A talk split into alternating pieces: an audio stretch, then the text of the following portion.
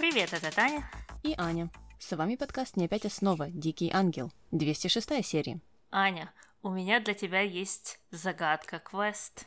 Викторина, викторина, опять викторина. Да, да, да. А, но чуть-чуть по-другому. Вот если Милагрос с Анхеликой выйдут из особняка и сядут на автобус и поедут э, в южном направлении и доедут до района Палермо, а, в котором они любят гулять, нам это показывали, а в этом районе они зайдут в э, парк под названием Палермские леса, то что они там увидят? Мужчину с веслом? Частично они увидят мужчину, но без весла. Что это за мужчина? Пабло Неруда? Очень-очень близко, близко. Та же профессия Пабло Неруда, только не аргентинский. Габриэль Гарсия Маркес? Близко, но мужчина намного ближе к нам. Тарас Шевченко? Да, бинго, вау, ей! Ей, мне не понадобилось даже и сто попыток, чтобы угадать. Я считаю, что это успех. Да, да, в Палермо, в центре Буэнос-Айреса, стоит э, памятник Тарасу Шевченко, который установили в 1971 году. И мы это говорим к тому, что Тарас Шевченко родился как раз 206 лет назад. И самое интересное, что в Аргентине памятников Тарасу Шевченку аж 5. Ничего себе. Вот так поклонники. Угу. И это, можно сказать, лидер после Украины. В Украине их э, немного больше, а именно 1256. Но на втором месте США, кстати, по количеству памятников Тарасу Шевченко это США. А, а третье место делят между собой Аргентина, Беларусь, Канада и Россия. У них у всех по пять. Понятно, ну вот э, какая популярность. Э, ну, всего ничего осталось, чтобы догнать э, все-таки Украину, ведь нужно стремиться к первому месту, я считаю. Именно, именно. Ну и ладно, заканчиваем на террасе и переходим на нашу первую линию, которая называется You are fired. You're fired. You're fired. You're fired. You're fired. You're fired. You're fired. You're fired. You're fired. You're fired. You're fired. You're fired. You're fired. И мы начинаем это все с диалога Дамиана и Пабло в кабинете. Дамиан решил порасспрашивать его, знает ли он о всех этих махинациях против Дамиана и кто их заказал. Давай послушаем ответ Пабло. Давай. Сначала я думал о Руси Альбертине, но нет. Это сеньора чиста. Зато потом я выяснил, что предатель рядом с тобой. Кто? Густаво, твоя правая рука. Нет, этого не может быть. Ты мне не веришь? Этого не может быть, папа. Прости, но я тебе не верю. Прекрасно. Какое это имеет отношение к делу? Что она здесь делает? Не могла бы ты повторить для моего сына то, что рассказала мне? Понятно. Значит, э, Дамиан узнал о том, что это заказал Густаву, а не Росси. А Дамиан знает, что Густаво и Росси это одна и та же контора? Не знаю, причем что он так говорил, ой, она чиста, хотя до этого угу. мне казалось, что Марта говорила о том, что она с Росси сотрудничала, и Дамиан же недаром ее позвал в начале там на встречу с Федом. Именно, именно. Но, возможно, они э, это ведут к тому, э, что Дамиан и Росси уже как-то помирились и сдружились. Спойлер, спойлер, я точно знаю, что это будет в будущем, но не знаю, как скоро. И, возможно, Росси призналась уже Дамиану в том, чем она занимается, и из этого Дамиан сделал такие выводы. Возможно, но иначе непонятно, откуда у него эта информация и как это все так быстро поменялось. Э, ну и Пабло не поверил в это все, но Марта пришла и рассказала э, все то, что она пересказала Дамиану ранее. И Дамиан сказал Пабло, что вот смотри, Марта же все рассказала, и она бы не стала вот так вот подставляться под пули мафии. А я смотрела и думала, а сейчас она что делает, рассказывая это все Пабло. Ну, она подставляется, если э, не под пули мафии со стороны Густавы, так под пули мафии со стороны Пабло, потому что э, если тот или другой разозлится, то ей э, будет не очень хорошо. Э, в общем, да, непонятное какое-то было оправдание. Э, ну и Марта здесь наконец-то доперла, что она, оказывается, сотрудничала с мафией, и ей стало очень страшно. Э, ну а Пабло стал ее успокаивать, сказал, что она под его защитой, и Марта была очень благодарна, даже там немного заигрывала с ним. Пабло поблагодарил всех и ушел, а Дамян, в свою очередь, стал отчитывать Марту за то, что она вот так вот заигрывала с Пабло. Но Марте было, в свою очередь, все равно, потому что Дамиан свои-то обещания не сдерживает, и она не собиралась свои сдерживать, или вообще не собиралась там вести себя хорошо по отношению к нему. А, но Дамиан ответил, что ему просто нужно обсудить вот эту всю идею о том, что Марта должна стать хозяйкой дома с Луисой, и все скоро решится. Ха-ха-ха. Я не знаю, как Марта в очередной раз покупается на это. Ну, серьезно, с чего бы Дамиан должен был бы обсуждать это с Луисой? Ха-ха-ха. Ну так даже если он это будет обсуждать с ней, то стать хозяйкой дома все равно у Марты не получится. Ну да, сейчас Луиса такая скажет, ну ладно, так и быть. Я здесь вообще-то не хозяйка, но пускай Марта будет хозяйкой. Ну, да, это как-то странно. Да-да. Ладненько, двигаемся вместе с Пабло, который после этой беседы решил встретиться с Густаво и стал расспрашивать у него, как ни в чем не бывало, есть ли какие-то новости. Тот сказал нет, нет, нет, все спокойно. Пабло стал дальше идти спрашивать, ну тогда чем ты тогда занимаешься здесь? И в общем, э, тот стал съезжать, говорить, ну как, чем? Наслаждаюсь жизнью, хожу в кино, гуляю с девочками. И как раз в этот момент пришел какой-то мужчина с конвертом. В конверте были фотографии, на которых э, Густаву с какими-то мужчинами. Наверное, тоже в кустах нам не показали. И тут папа приступил к расспросам, стал спрашивать, э, откуда эти фотки, что на них делает э, Густаво. И, а Густаво тут, как ни в чем не бывало, стал говорить Тю, ну я так и знал, что ты догадаешься, до всего додумаешься и все поймешь. Пабло стал говорить, что слушай, так ты же меня предал. Ты нанял Марту против э, моего отца, и мало того, ты еще дружишь с врагами Доминика Риса. Густаво не стал э, скрывать ничего, во всем признался и сказал Пабло, что тот уволен из мафии. Вот так вот. Это какой-то смешной поворот был, как по мне.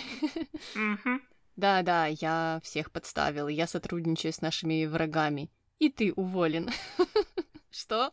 Я не понимаю, что творится в этой мафии и в этих всех отношениях, э, но давай э, перейдем на наше следующее аудио, э, в котором Пабло и Густаво подробнее обсуждают эту ситуацию, а после этого попытаемся ее как-то распутать. Так что аудио в студию. Ну давай. История с Мартой показала, что слабым местом для тебя является твой отец. Что подтвердилось, когда ты потребовал объяснений. Здесь нет ничего личного. У всех есть свои причины. В конце концов, ты сам этого хотел. Да, я хотел выйти из игры, но ты мне не позволил. Почему же тогда сейчас? Мы знаем, что ты будешь молчать. Теперь ты свободен. Можешь на нас рассчитывать в любой момент. Почему ты так уверен, что я буду молчать? Если когда-нибудь один из нас поцелует тебя не дважды, а всего только один раз, то скорее беги, понял? Не сказать, что это как-то прояснило ситуацию, но все же, смотри, Густаво сказал, что Пабло им не нужен, а, он, у него есть слабое место, и это отец, из-за этого он не подходит, но нуж, нужны им теперь вот эти враги, бывшие враги Доминика Рису, с которыми они хотят э, наладить какие-то отношения или даже слиться. Я так понимаю, что это какая-то воинствующая мафия, какие-то противники в прошлом, наверное. И по словам или со слов Густаву, мне показалось, что новым тогда шефом мафии э, будет кто-то из э, вот этих врагов. То есть та другая мафия берет под крыло мафию э, Доминика Рисо, и главой становится какой-то там мужчина другой. И возвращаясь обратно к Паблу, если начальникам мафии нужно назначать какого-то важного человека, они сказали, что нам вот те друзья важны, потому что у них какие-то там связи, из-за этого они с ними дружат, то опять они не объяснили нам, почему тогда выбрали главой мафии Пабло в первую очередь, потому что Пабло не был э, связан с какой-то важной семьей, я имею в виду мафиозной семьей, он был никем, он был безработным художником реально.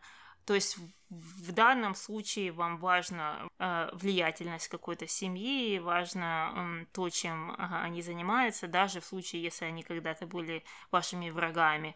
А что тогда с вот этим феноменом Пабло? Нам когда-то это объяснят, вот почему и с какой целью его выбрали в главу этой мафии. Я не знаю, у меня нет ответа. И даже если там пробовать объяснять это тем, что они почему-то хотели там уничтожить э, Федерико и его компанию, то для этого ну, Росси больше подошла, и она больше там сделала. Ну, даже вот с этими акциями совсем mm-hmm. мутила воду. Пабло там, ну, мало чего добился просто нанял архитектора, и то он просто сводил э, личные счеты с Ива больше, чем там что-то делал с компанией. Вроде бы как проект был достаточно хороший сам по себе. В общем, этот вопрос остается открытым. А, мне смешным показалось то, что они оставляют Пабло в живых, и что то ли он может к ним обращаться, если они ему пригодятся, то ли наоборот. В общем, непонятно, зачем, кто и как будет э, с кем сотрудничать в дальнейшем. Э, мне казалось, что эти все связи обрываются, и его не раз этим пугали. Все, причем даже Анхелика там его этим запугивала. А здесь они все так прощаются и говорят, ну ладно, расстаемся на позитивной ноте. Если что, пиши. Остаемся друзьями. Но что-то мне подсказывает, что так не бывает. Ну и так не было с Доминико Риса самим. Для чего-то же они стимулировали его смерть. Пабло, может, уже придется что-то похожее делать. А, ладно, закончили на этой линии и переходим к нашей второй под названием «Анатомия Падры». И мы начинаем все с больницы, где видим Падры, который лежит без сознания, а возле него Мелагрос, которая, кстати, в маске, что мне было увидеть, с одной стороны, удивительно, а с другой стороны, конечно же, нет, потому что мы в 2020 году.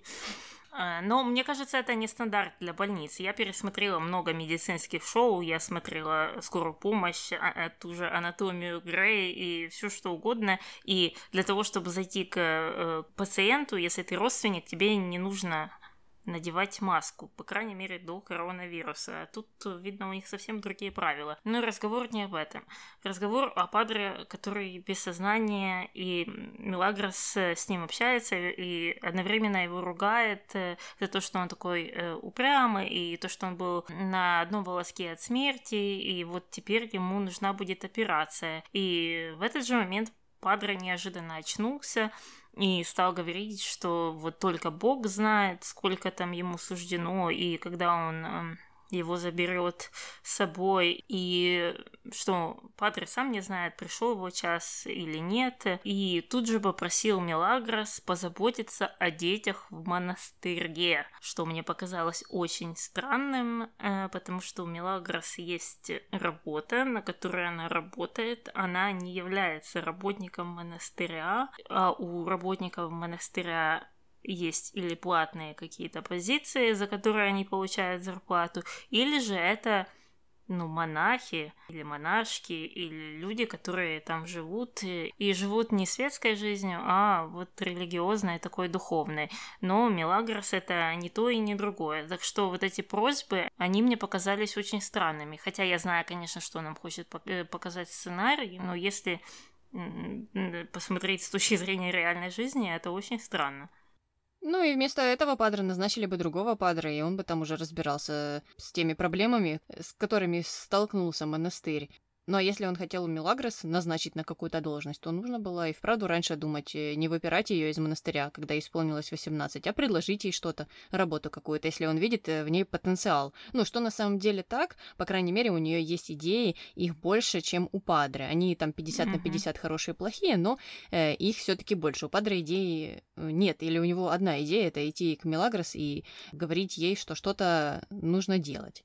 Э, ну, Мелагрос, в свою очередь, сначала отказывалась, но потом потом все-таки согласилась взамен на то, что Падре пообещает ей, что если он окажется на небе с Богом, то попросит его оставить э, его на земле, э, потому что он всем очень нужен. Ну, я подумала, что это не так работает, и э, Бог, наверное, не согласился бы и сказал, слушай, ты вот путь проделал уже на небо, так что все, назад дороги нет. Но ладно, верите в это все никто никому не запрещает. И позже Мелагрос уже вышла к Иво и Глории, которые ее ждали в коридоре.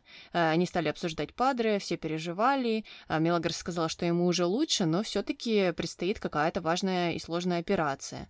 Э, ну, а Иво, в свою очередь, стал их успокаивать и говорить, что это все несложная процедура, что мы живем не в 17 веке, и все обойдется. Мелагрос и Глория не верили, а Иво, в свою очередь, решил поклясться, что с Падре все будет хорошо пошел. Вот такой максимализм, и что бы он делал, если с Падре все было бы плохо, мне интересно.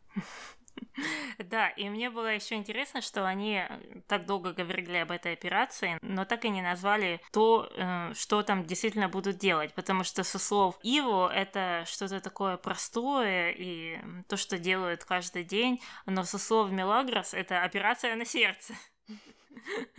То есть так и непонятно, что они там делали. И Гория в один момент сказала, что операция на сердце не может быть простой, и я с ней полностью согласна. Я не представляю, что там такое простое можно сделать, за что не нужно переживать.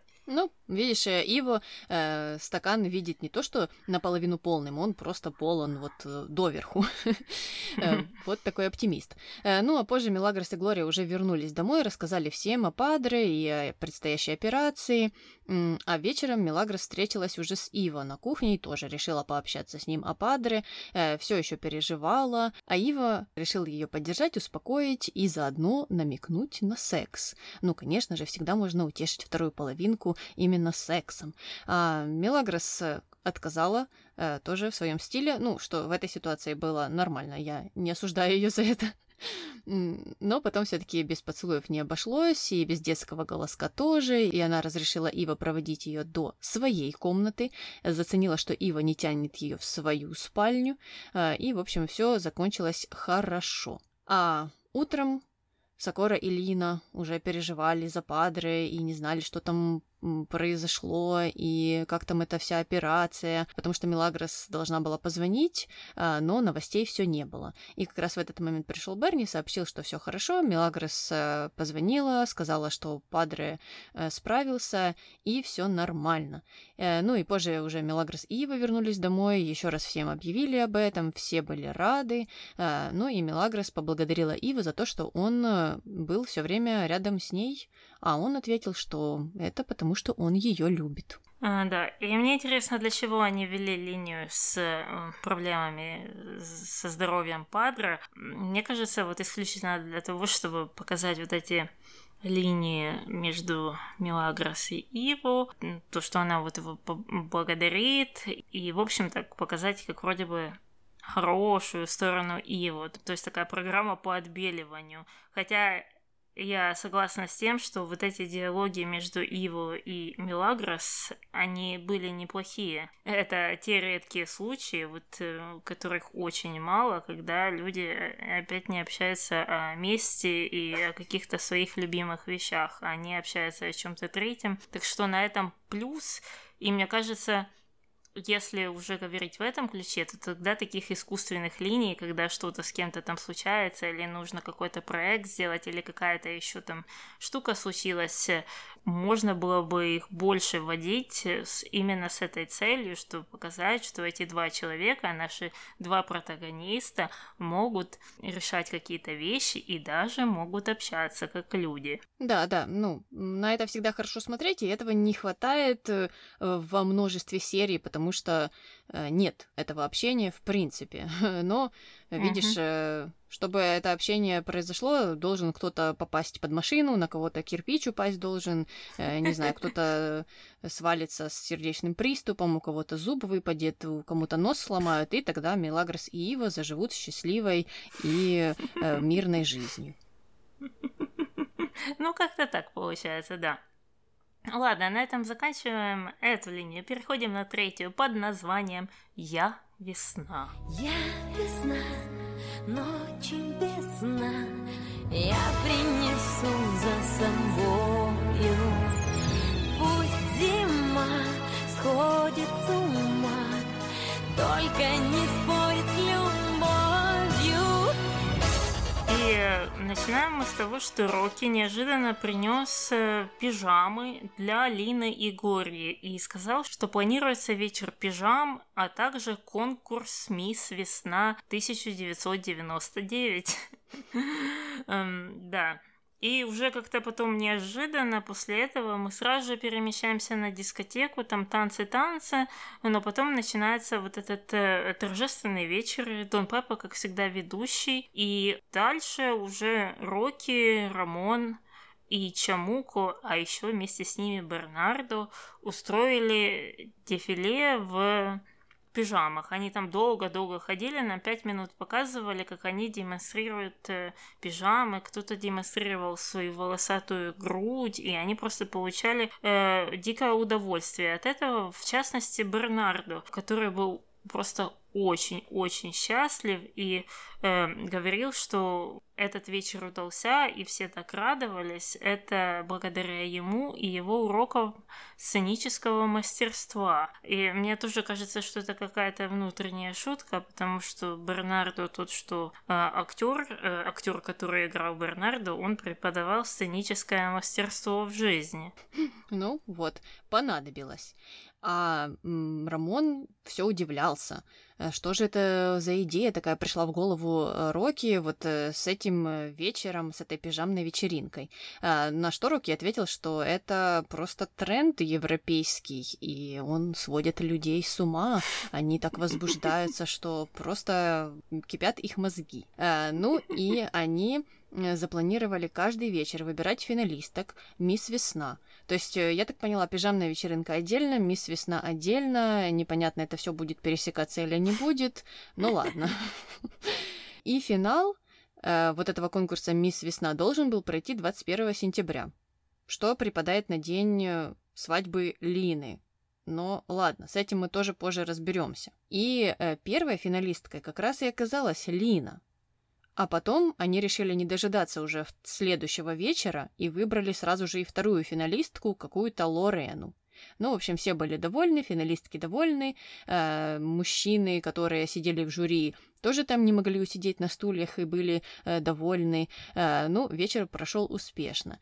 И утром Лина уже стала рассказывать всем, что она вышла в финал вот этого конкурса красоты Мисс Весна и даже потом назвала его Мисс Вселенной. И все стали над ней посмеиваться, потому что она вот так вот запуталась в названии, хотя я думала, боже мой, эти конкурсы красоты, они все на одно лицо, какая разница? Конкурс красоты конкурс красоты. Э, ну и Глория даже посоветовала Лине не напрягать мозги, э, потому что будет голова болеть. В общем, ужасно, ужасно это все было. Э, и позже пришел Рамон, который сказал, что сегодня очередь Глории э, участвовать в конкурсе, а потом уже и Милагрос будет, чтобы как раз вот никто из них э, не отсеялся, и чтобы все прошли в финал. Сокора здесь согласилась с Рамоном и сказала, что это правильная стратегия, чтобы девочки не соревновались друг с другом. Я думаю, ну так вам всем нужно отдыхать и не думать, получается, если размышлять согласно уставам Глории. Потому что они будут соревноваться друг с другом в суперфинале. В любом случае, если они туда придут, uh-huh. если это ваша цель. Я, я, я не знаю вообще, к чему они тут ведут и что они хотят нам сказать, и я не помню, что там будет в этом финале. Вот э, если так по логике подумать, то, скорее всего, они отдадут первенство Лене в честь ее свадьбы. Ну, а по другой логике это сериал «Дикий ангел», и все призы достаются Мелагрос.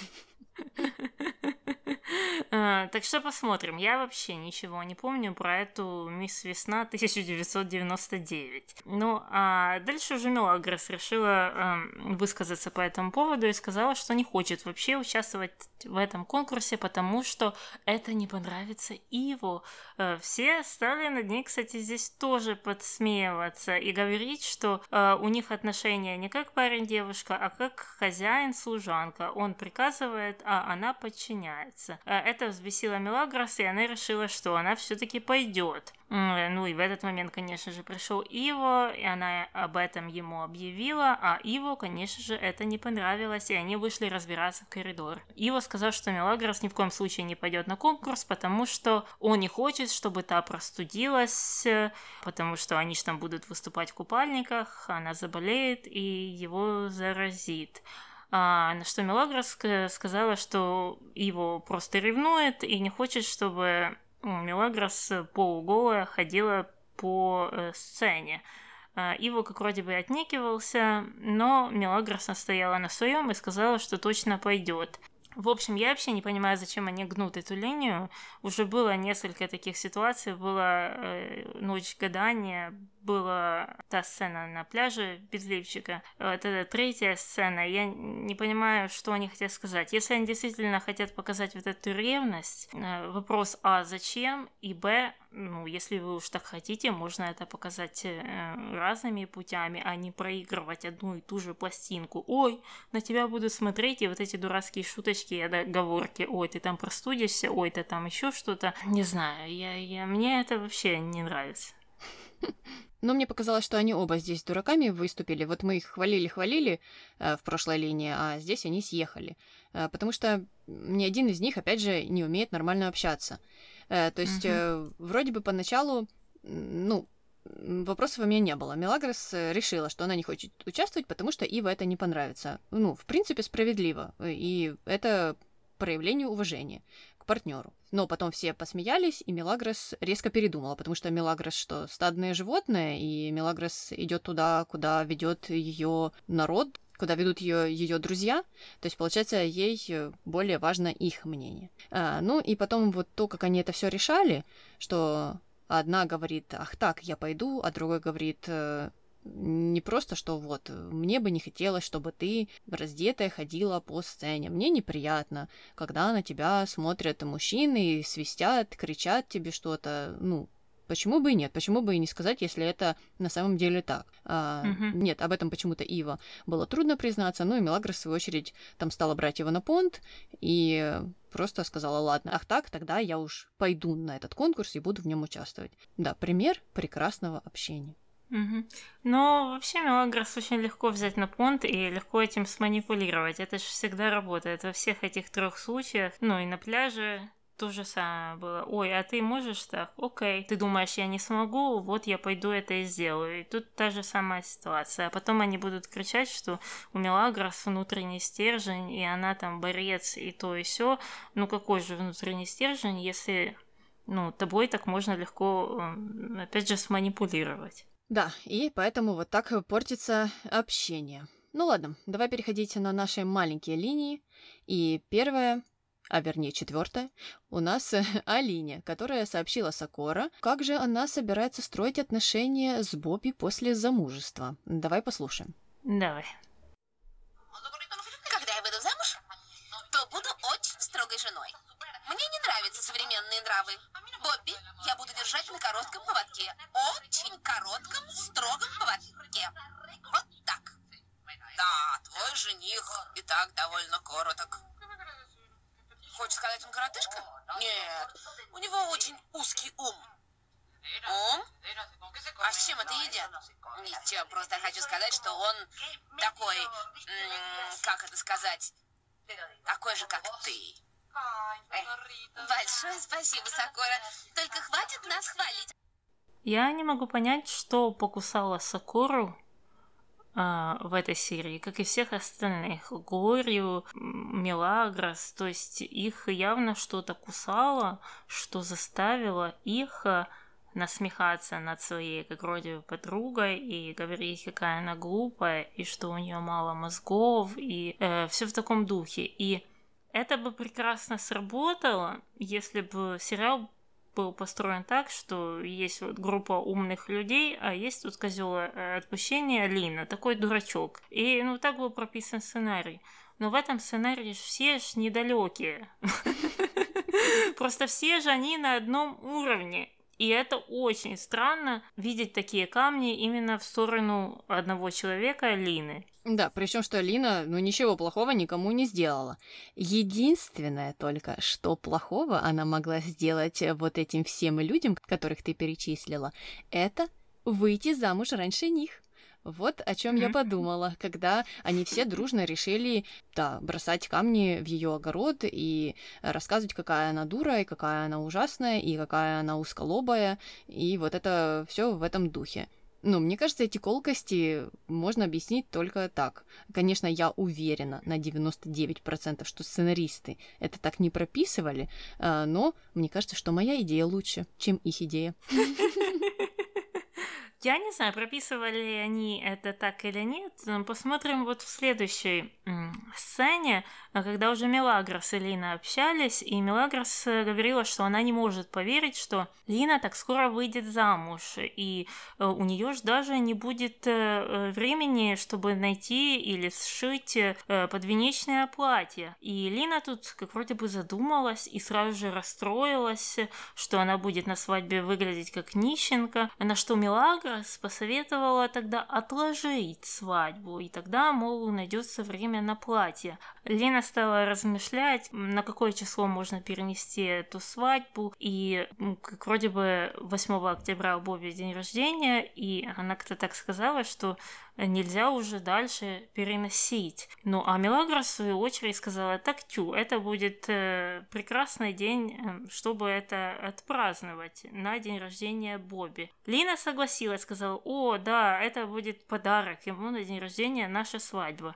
Лина ушла, а Мелагрос осталась на кухне насмехаться себе под нос и говорить, да, это будет ему такой подарок, что было очень-очень странно. Да, да, мне тоже это показалось очень странным, и вообще вот эта вся идея, что «Ой, как-то ты все это быстро так решила». Э, да, Хоть мы и согласны, что все эти решения о свадьбах быстрые, но они быстрые все внутри этого сериала. То есть все вы это делаете. Опять же, Мелагрос, ты там за один день решаешь, выходить тебе замуж или нет. Алина, в отличие от тебя, хотя бы, ну, не знаю, не на следующий день выходит замуж, а уже прошло вот два дня. И еще не настало это 21 сентября, так что ого-го, какая она серьезная девушка. Э, в общем, это вот тоже как раз э, э, меня подвело к той мысли, что все они просто не хотят, чтобы Лина выходила замуж первой. Угу. Ну, оно как-то так и сходится. Ну, посмотрим, как там дальше это будет развиваться. А пока переходим на пятую линию. Она у нас у Марине, которая уже собирается идти на УЗИ и беседует об этом с Викторией. Давай послушаем аудио. Давай. Пабло! Привет, как дела? Отлично. Ты волнуешься? Волнуюсь из-за чего? Из-за того, что увидишь своего ребенка? Нет, не волнуюсь, пусть она волнуется. Разве ты с ней не поедешь? Нет, я не могу. Но ты же обещал поехать со мной. А теперь не могу. Все в порядке, Марина, я поеду с тобой. Неужели ты не хочешь увидеть своего ребенка? С моим сыном все в порядке. А вдруг выяснится, что это дочка? Нет, у нас должен быть мальчик. Почему должен быть? Правильно, не должен, а обязательно будет мальчик. Ну, это какой-то Китай, начало 20-го столетия, не знаю. У Пабло такое мировоззрение интересное. А что же он будет действительно делать, если это будет девочка? В приют? В монастырь? Да, не знаю, что он будет делать, причем что Пабло. Но если ты проходил э, курс э, анатомии, то ты должен знать, что за мальчиков и девочек ответственен ты, и поэтому, если что, то пеняй на себя. Это точно. Ну и закончился это диалог тем, что Виктория не могла поверить, что Пабло ведет себя таким образом и сказала, что он не похож на себя. Но это вариация на тему Пабло так изменился. Э, ну а дальше уже мы видим, как э, Марина вернулась с СУЗИ, и они опять встретились с Викторией и рассматривают снимки. Виктория уверена, что Пабло будет рад их видеть и вообще будет рад всей этой ситуации. Марина отвечает, что нет, скорее всего нет, потому что Пабло мало интересна сама Марина, а тем более их будущий ребенок. И это все, конечно же, подслушал Пабло, который не захотел смотреть на фотографии и ушел. Марина расстроилась, а Виктория стала ее успокаивать, говорила, что все еще наладится, но Марина так не думала. Она сказала, что ей все это надоело, она так больше не может, и она планирует уходить от Пабло.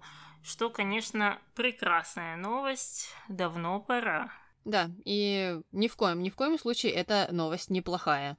Она и вправду хорошая, потому что Марине будет лучше без Пабло. Э, в этом случае там думать о том, что ой, сохранить семью и так далее. Ну, мне кажется, она пыталась уже сто раз, и поэтому единственный правильный выход сейчас уйти. Молодец. А мы переходим на шестую линию, э, а э, Рокки и Виктории. Рокки пошел жаловаться Лине и Глории на свою печальную судьбу и просил их не напоминать больше о его браке, о разводе.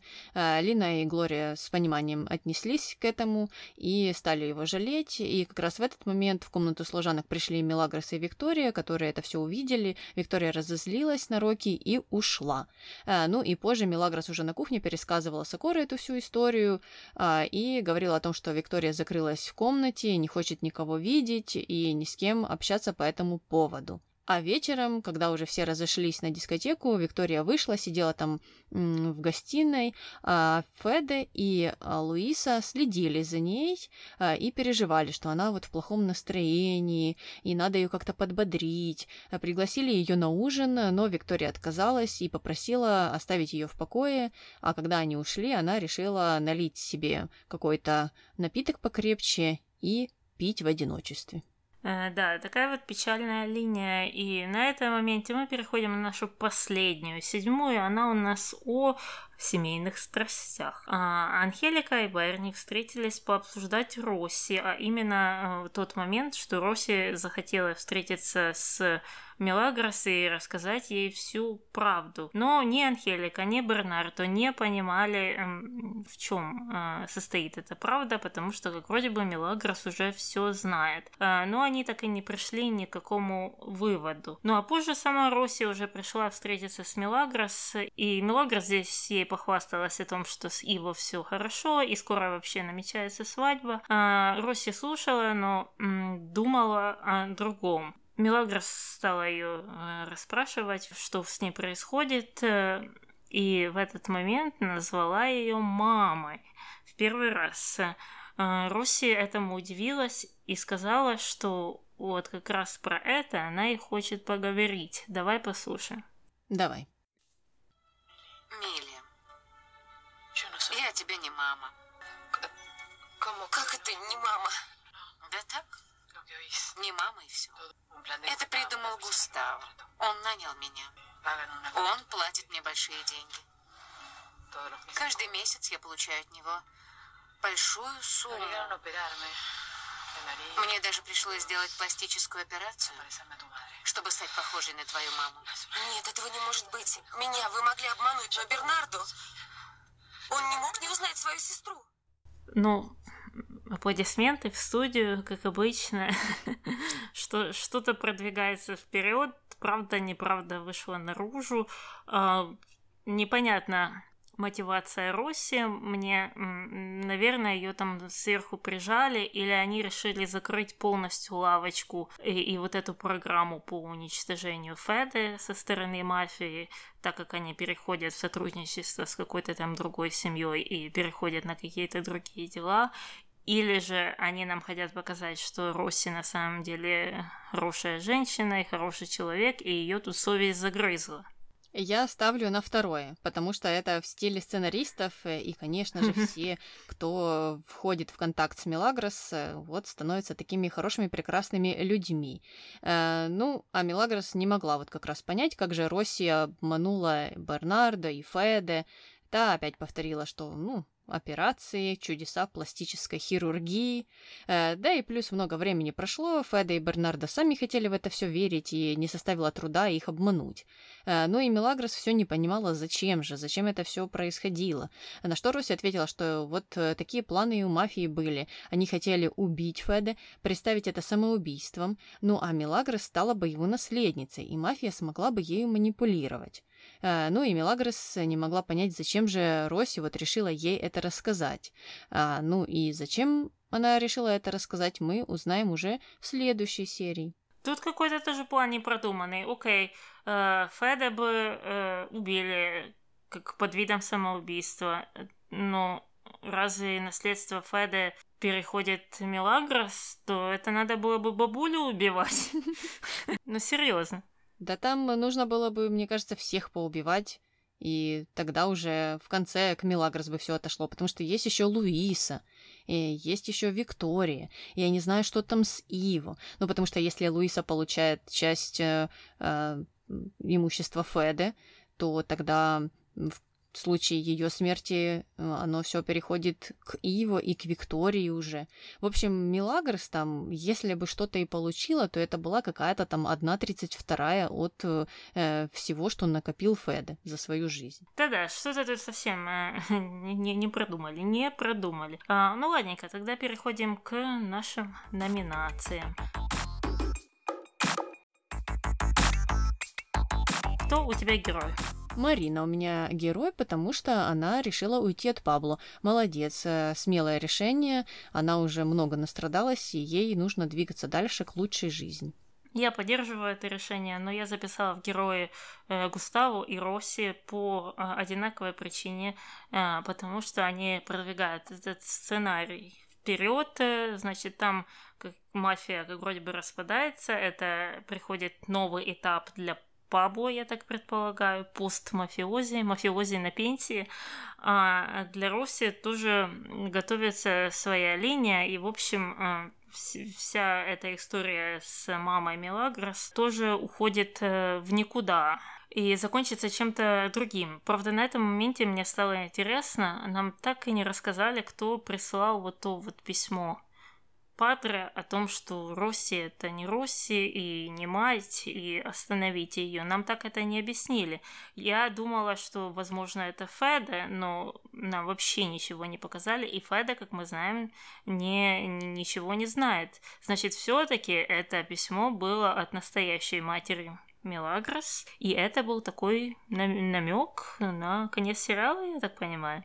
Да, ну и Падре ничего не сказал Милагрос об этом. Опять же, неправильный ход. Ай-яй-яй.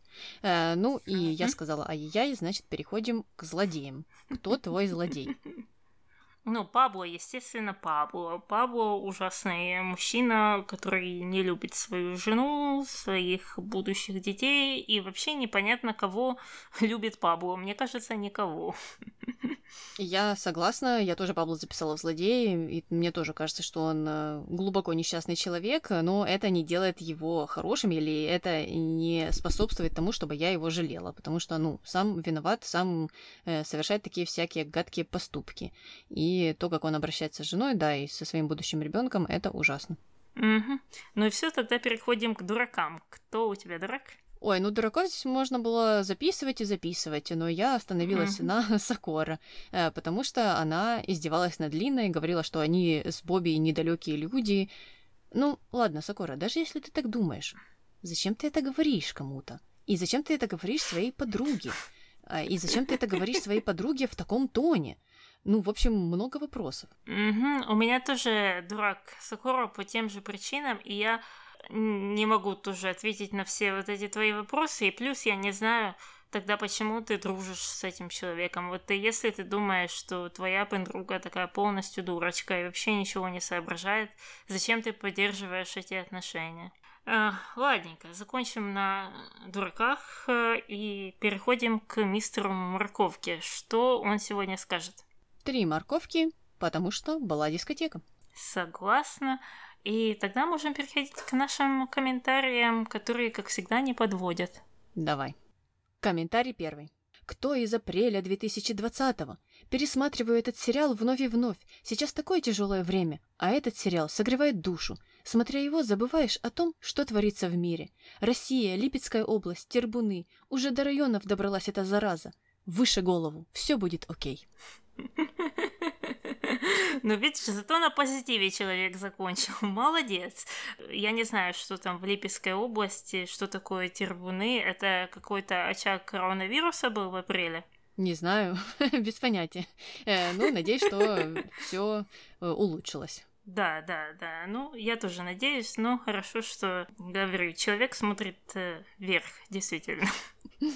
Э, ну и дальше у нас пьеса. Давно не было, давно не было. И сегодняшняя пьеса называется «Тринадцать злобных теть» или «Как по цвету майки мужа определить степень любви к себе» без СМС и регистрации. Ах, как жаль, что Арейра жена для блондина только в сериале. Ответ. Инстаграм Факунда. Цитата. «Борюсь со временем игрушечной шпагой, как все, но понарошку. Прочитала, и мне захотелось плакать. Сейчас пишу, а руки трясутся. Этот человек победил страшную болезнь в довольно юном возрасте и, пережив отчаяние и страх, смог жить дальше. Несомненно, он талантлив. Это его жизнь, которую он отвоевал у смерти. Ему не важно, как он выглядит, ему важно, сколько он успеет сделать добра. И он умеет быть счастливым со своими детьми, со своей сумасшедшей королевой и со всем миром. Дай бог так научиться всем, не заплатив такую цену, как Арана. Ответ. Вы знаете, недавно я случайно наткнулась на пару комментов в Инстаграм к его постам. Было неприятно читать. Коммент, конечно, был удален. Не так уж он пушист, как кажется с первого взгляда. Победил болезнь – это замечательно и заслуживает уважения. Но он так спешил завести семью, был уверен, что после химиотерапии не сможет иметь детей, так сказали врачи, что женился не на той, которую любил. А жаль. Он говорит, что театр – это его спасение. От чего? И обратите внимание, ладони у Арана постоянно сжаты в кулаки, даже когда он обнимает партнершу – это говорит о какой-то скрытой агрессии, о какой-то боязни, депрессии. Ответ. Мария для него – спутница и моральная опора, хотя, на мой взгляд, женщина, которую он любил бы по-настоящему, и сильная, могла бы его исцелить силой своего духа и любви. А Сусини не совсем такая уж сильная личность. Но во что я твердо верю – мы те, кто его любим. Посылаем ему свои добрые импульсы и добавляем сил. Расстояние тут не помеха, и поэтому его шпага постепенно становится настоящей. Ответ. Вы правы. И еще заметно, что жена совсем не следит за его внешним видом. Некогда ей или охлаждение пошло. Еще ответ. Все просто до банальности. Надеется, что неухоженный Арана не будет востребован реальными или вымышленными соперницами. Ответ. Факунда Арана будет востребован всегда, и в таком неухоженном виде еще больше. Пожалеет, кто-нибудь обогреет и уведет. Ответ. Но это не мешает Марии держать его в черном теле. И Факу это не напрягает, иначе уже давным-давно ситуация была бы изменена. Всех все устраивает, во всяком случае, на сегодняшний день. А что будет дальше? Увидим, если доживем. Ответ. Так она так, но видеть Факунда Арана в таком виде неприятно и обидно за него. Как в сериале, он так и не найдет себе спокойной жизни, но заслуживает лучшего. Ответ. Вы так точно и тонко подметили, что женщина, которую он любил бы по-настоящему, могла бы его исцелить силой своего духа и любви. Просто с языка сорвали. Ответ. Она за собой не может следить, а за мужем и подавно. Еще один ответ. Непонятно, почему вы считаете, что он не любил жену, когда женился? Честно говоря, они живут много лет. Не думаю, что он принимал решение без чувств к жене. Можно любить и две женщины. Одна из них просто друг, другая – жена. Ответ. Без любви можно прожить всю жизнь, и такое бывает. Он просто так часто кричал о своей любви к ней, будто бы хотел в этом убедить не только себя, а и всех нас. Счастье любит тишину, о нем не нужно кричать. Ответ. К ней это к жене? Ну и хорошо. Хотя я тоже не верю, когда люди кричат и выставляют на показ свои чувства. Ну, может, он такой человек, любит похвастаться. Ответ. Когда она была беременна первым ребенком, они даже не жили вместе, встречались по выходным. А с ее отцом он познакомился, когда забирал из госпиталя с новорожденной. И потом, имея троих детей, он не женился на ней. Уверена, она все обтяпала. И последний ответ. Зря про его так жену. Но это классический пример э, second-hand стыда. Пишут они, а стыдно тебе.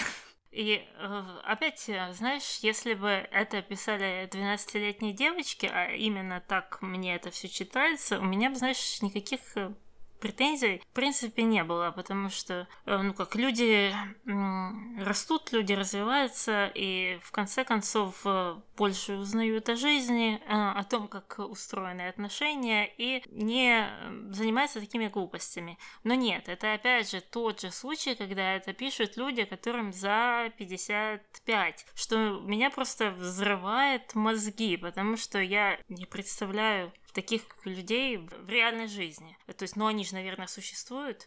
Ну, раз, раз они пишут такое в интернете, значит, они обладают такими ценностями, таким мировоззрением, такими взглядами на жизнь, значит, они есть. Ну, где они живут, и я не хочу туда ехать. И опять э, тематика уже нам знакомая, мы уже читали что-то похожее, и э, главные, э, наверное, три момента. Это нужно обязательно накакать кому-то на голову и сказать, что он паршиво выглядит. Потом приходит человек и говорит, ой, ну не надо так, человек переболел. И другой говорит, ай, ну так и сразу надо было говорить. Что, знаешь, э, очень странно, потому что по дефолту, по умолчанию должно стоять, не нужно осуждать людей по их внешности. Но тут, получается, по дефолту стоит э, э, я сейчас залезу кому-то на голову и накакаю, а потом, если будут какие-то смягчающие обстоятельства, то я откажусь от своих слов. Ну и два остальных пункта это а э, человек явно явно как вроде бы ненавидит свою жену, непонятно почему он с ней живет э, и э, почему у них там трое детей, но все же очевидно, он сразу видно, что он ее ненавидит. И подтверждением этому есть то, как он одевается, то есть стиль одежды определяет все я так понимаю, согласно этим людям. Я не знаю, как э, логически и систематически можно объяснить, откуда у людей такие понятия. Вот откуда берутся такие истины, где этому люди учатся, зачем люди наблюдают, чтобы у них сложились такие взгляды. То есть э, это, это то, как происходит в твоей семье, это то, как твои соседи делают, это то, что ты наблюдала в семьях своих одноклассников или одногруппников. Откуда, откуда идут такие взгляды на, на жизнь? Вот что я не могу понять. И я не знаю, Таня, смогу ли я тебе помочь с этими вопросами, потому что у меня их было не меньше. Э, но когда я читала вот только что это все, мне после почти каждого из этих комментариев, ну, там было несколько адекватных все-таки, если правду говорить, э, но большинство было да, довольно своеобразных. А мне вот после вот этих своеобразных комментариев хотелось э, добавить. И я бы была лучшей женой для Факунда Араны. Я бы одела его в махровый или акриловый или, может, даже шерстяной свитер и рубашечку. Он бы у меня выглядел как с иголочки. И это бы означало, что у нас с ним идеальные отношения. Мне, кстати, тоже появляются такие идеи, что э, в голове у этих женщин существует такая мысль, что если Вакуда рано бросит свою жену, то он сядет э, на прямой рейс в Архангельск, в Тулу, в Колыму и, и найдет там именно вот эту женщину и сразу же на ней женится. Ну, да, почему-то вот э, упорно и вправду приходит в голову такая мысль.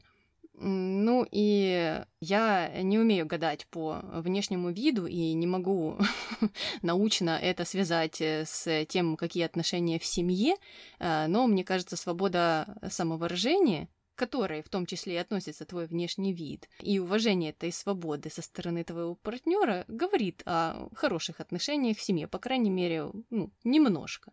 Э, ну и второе, если Э, вы уж такие фанаты Факунда Араны. Вот я, например, не фанат. Э, но все-таки уже даже смотря этот сериал, читая эти комментарии даже, уже ты знаешь какую-то информацию о, об этих актерах и знаешь, какой там они способ жизни ведут. И насколько мне известно, он живет на какой-то там ферме, или он там чем-то занимается, он там, не знаю, серфингом, или что он там в горы ходит. В общем, какой-то он активный человек. И живет он где-то точно не в мегаполисе, и э, работает он точно не в офисе с 9 до 5, ну, в офисе, в котором строгий дресс-код. Ну и, зная вот это все, я уверена, что вот эти фанатки это все знают прекрасно.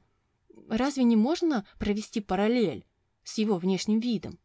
Если человек живет там на пляже, или если человек путешествует много, или если человек э, живет э, там где-то на участке, где частный дом и большие угодья, то Разве не логично, что он вот так вот бы и одевался? Ну, я, честно говоря, не знаю, что им там не нравится в его одежде, но мне кажется, они, наверное, считают, что он должен там в костюме ходить или в чем там. Э, ну, я так понимаю, что он просто или, или как там одевается.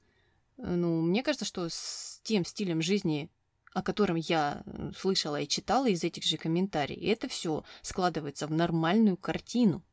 И это все для меня довольно логично, что если ты идешь там утром доить корову, ну, я грубо говорю, ну, может быть, там, не знаю, что-то он делает, рыбачить или э, серфить, то ты не будешь надевать на себя костюм.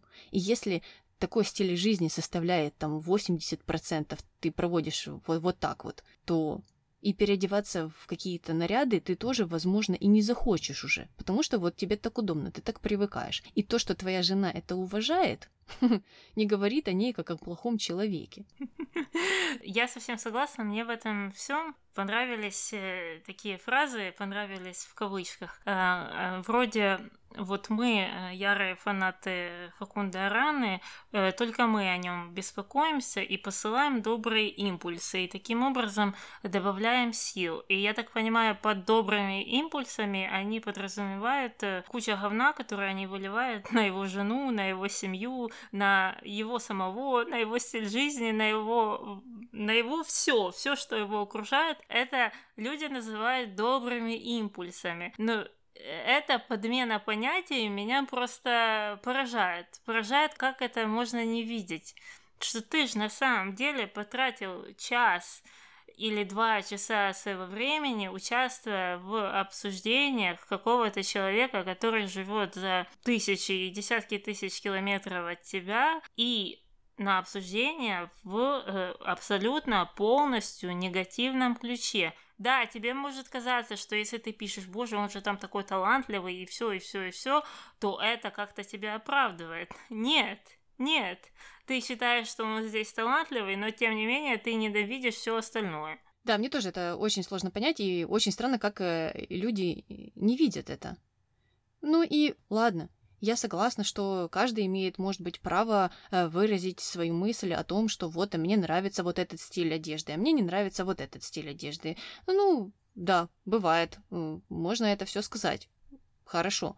Но при этом рассуждать о том, что вот этот стиль одежды э, является причиной или следствием, или не знаю, чем там, э, того, что он не любит жену, Жена не любит его, и вообще это все какой-то фиктивный брак, а ему нужна сильная женщина, и, э, может быть, эта женщина — это Наталья Орейро? Это уже попахивает, ну, какими-то странными фантазиями. Да, да, но это тоже частые, частые настроения в комментариях, причем везде. Но для меня э, та идея, что я стану лучшей женой Факунда и приезжай ко мне в Архангельск, и идея, что он должен быть э, с Натальей Эреро, это, в принципе, одно и то же, потому что, как мы ранее и говорили, люди проецируют ее образ на себя, примеряют ее образ или, наоборот, не нравится в нее как-то так, что они проживают жизнь в этом герое, и они представляют себя Натальи Урейро по какой-то непонятной мне причине. Из этого исходят все вот эти комментарии и все вот эти м, всплески эмоций, если кто-то что-то там говорит негативное, даже в сторону ее героинь, потому что они все примиряют на себя. И это, в принципе, одно и то же, что ты думаешь, что они должны сойтись, Рейро и Рана. И что ты думаешь, что ты, э, Маша Павлова из Тулы, должна выйти замуж за Факунду Рану? Это все одно и то же. Э, да, но надеемся, что Маша перестанет э, думать о Факунда и его жене, оставит их в покое наконец-то и перестанет э, слать вот эти все якобы позитивные флюиды, а займется своей жизнью. И обратить внимание на то, что вокруг творится, и что вокруг на самом деле много всего прекрасного, и нужно просто отойти от этих комментариев, не тратить по два часа в день на них, а заниматься другими более интересными делами. Тогда все наладится. А, ну, а если у Маши и так все хорошо, то непонятно, зачем она ходит и вот пишет такие гадости про других людей. Я э, все это поддерживаю. Согласна с тем, что нужно жить свою жизнь, не проживать ее в чужих э, туфлях, э, не жить жизнью э, Натальи Урейро, не надевать ее туфли и представлять себя в ее образе, и что ты каким-то образом в конце концов выйдешь замуж за Факунду Арану, потому что это не здорово. это не здорово. Лучше искать романтические отношения на месте, искать романтику в своей жизни, а не в какой-то чужой. И да, радоваться этому. Потому что вот эти вот эмоции и выплески, они никогда никуда никого еще не приводили. И на этой ноте, я думаю, стоит закончить этот длиннющий выпуск. С вами была Таня и Аня. До новых встреч. Пока. И мы это говорим к тому, что Кити, самый ответственный момент. Э, я не знаю, когда это произойдет, но позже спой... Кити. Нет, фак, она нашла рыбку. Кити, сейчас oh, я no. ее заберу. Только не сейчас, рыбка поте. Окей? Ну сейчас она уже злая, она сейчас нанюхалась. Сейчас начнется дракон. А, Пабло не стал скрывать... Густав. Густав, да. А, Пабло не стал э, скрывать ничего, он во всем признался. Боже, Густаву, Пабло, Пабло, Густаву. Оу, oh, no. Пропало все, подожди. Все пропало? Все пропало. Мэн, что случилось? Почему? Сейчас перезагружу. Вот мне интересно, теперь это все пропало.